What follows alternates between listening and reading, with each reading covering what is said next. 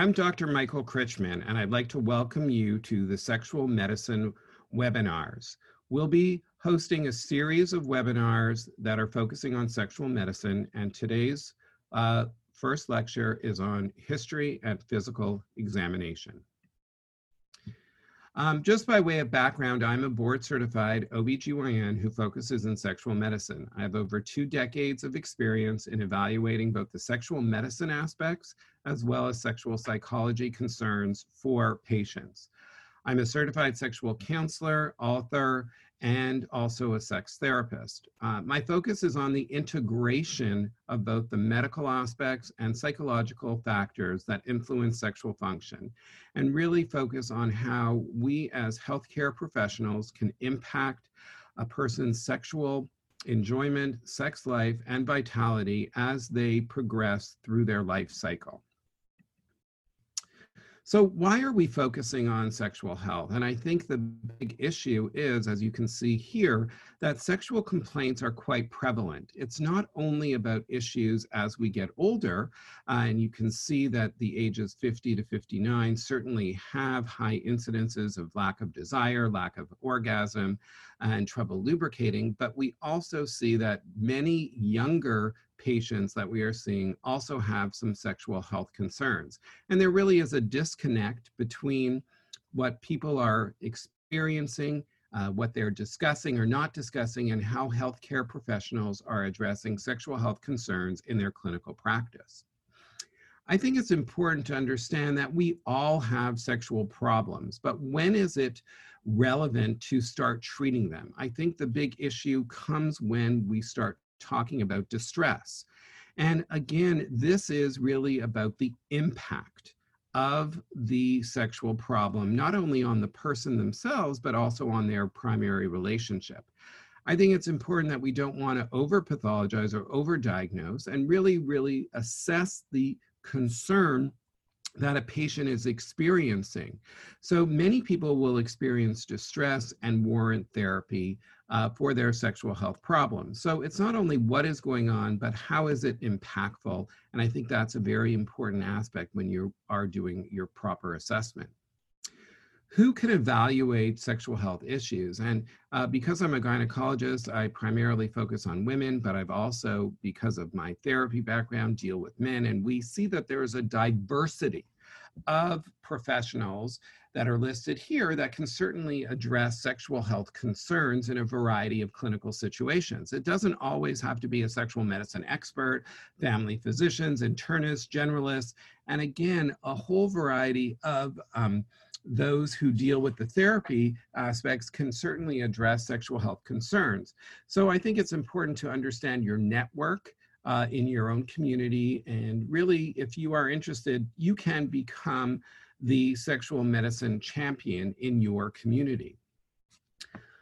What are the facets that are implicated in sexuality and sexual dysfunction? We know that veins, arteries, nerves, uh, certainly neurobiological issues, chronic medical illnesses, and physiology are quite important.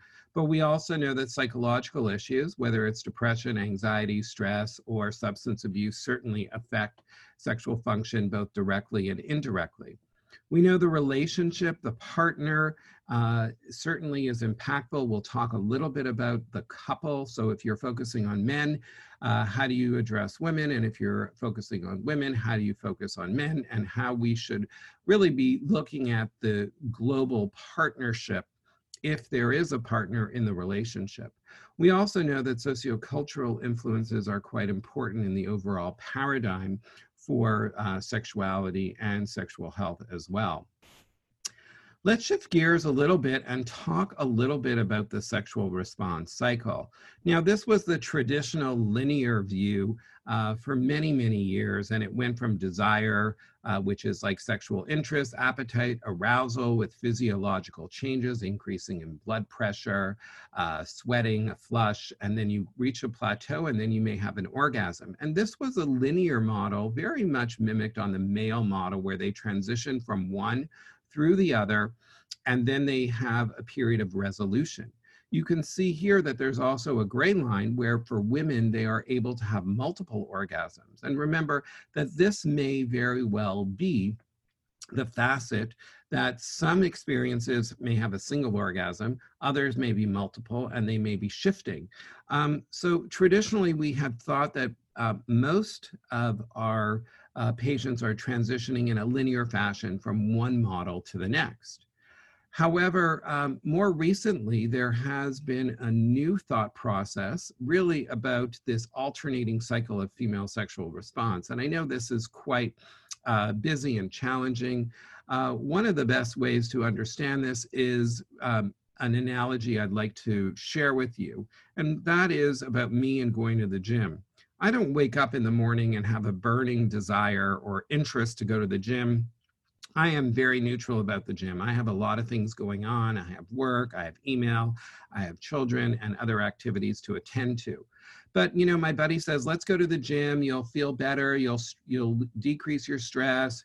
And sometimes begrudgingly I go to the gym. I don't really want to go to the gym, but I go nonetheless. And then I go to the gym and I'm working out and I feel good and the stress is leaving and I feel invigorated and I kind of say, "Wow, um, you know, the gym is good. The gym is great. I really enjoy it. I should be one of those gym people that go three times a week.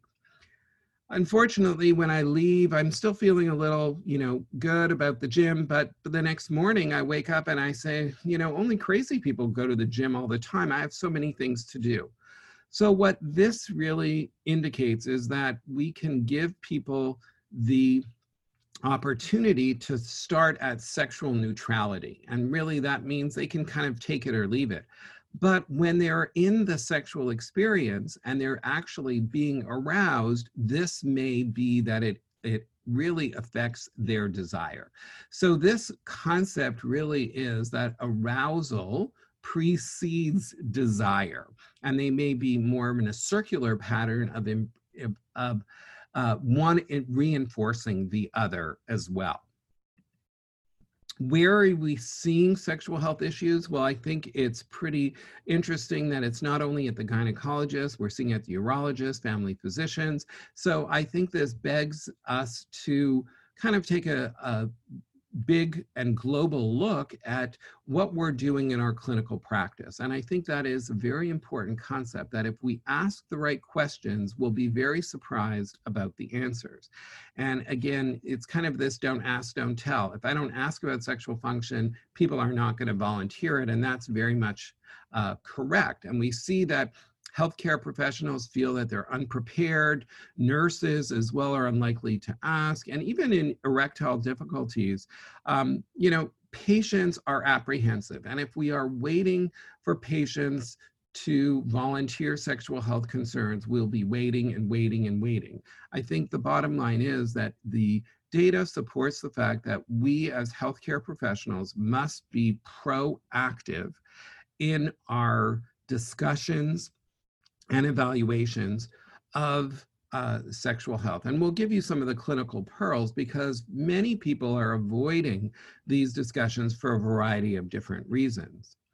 And one of them is we are not appropriately trained. So you can't blame healthcare professionals for not wanting to address certain issues is because they don't have the tools in their war chest in order to better um, in order to better address their concerns. So if we don't learn about it in medical school, then we are not trained in residency and then henceforth we're not interested in addressing these issues.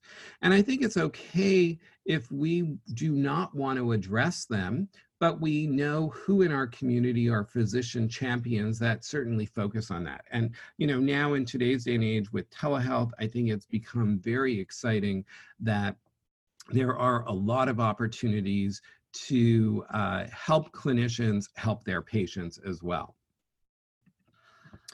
So what about the sexual history? Um, you know, there was a survey uh, quite some time ago, and it only said that about 30% or a third of, of physicians are taking sexual history.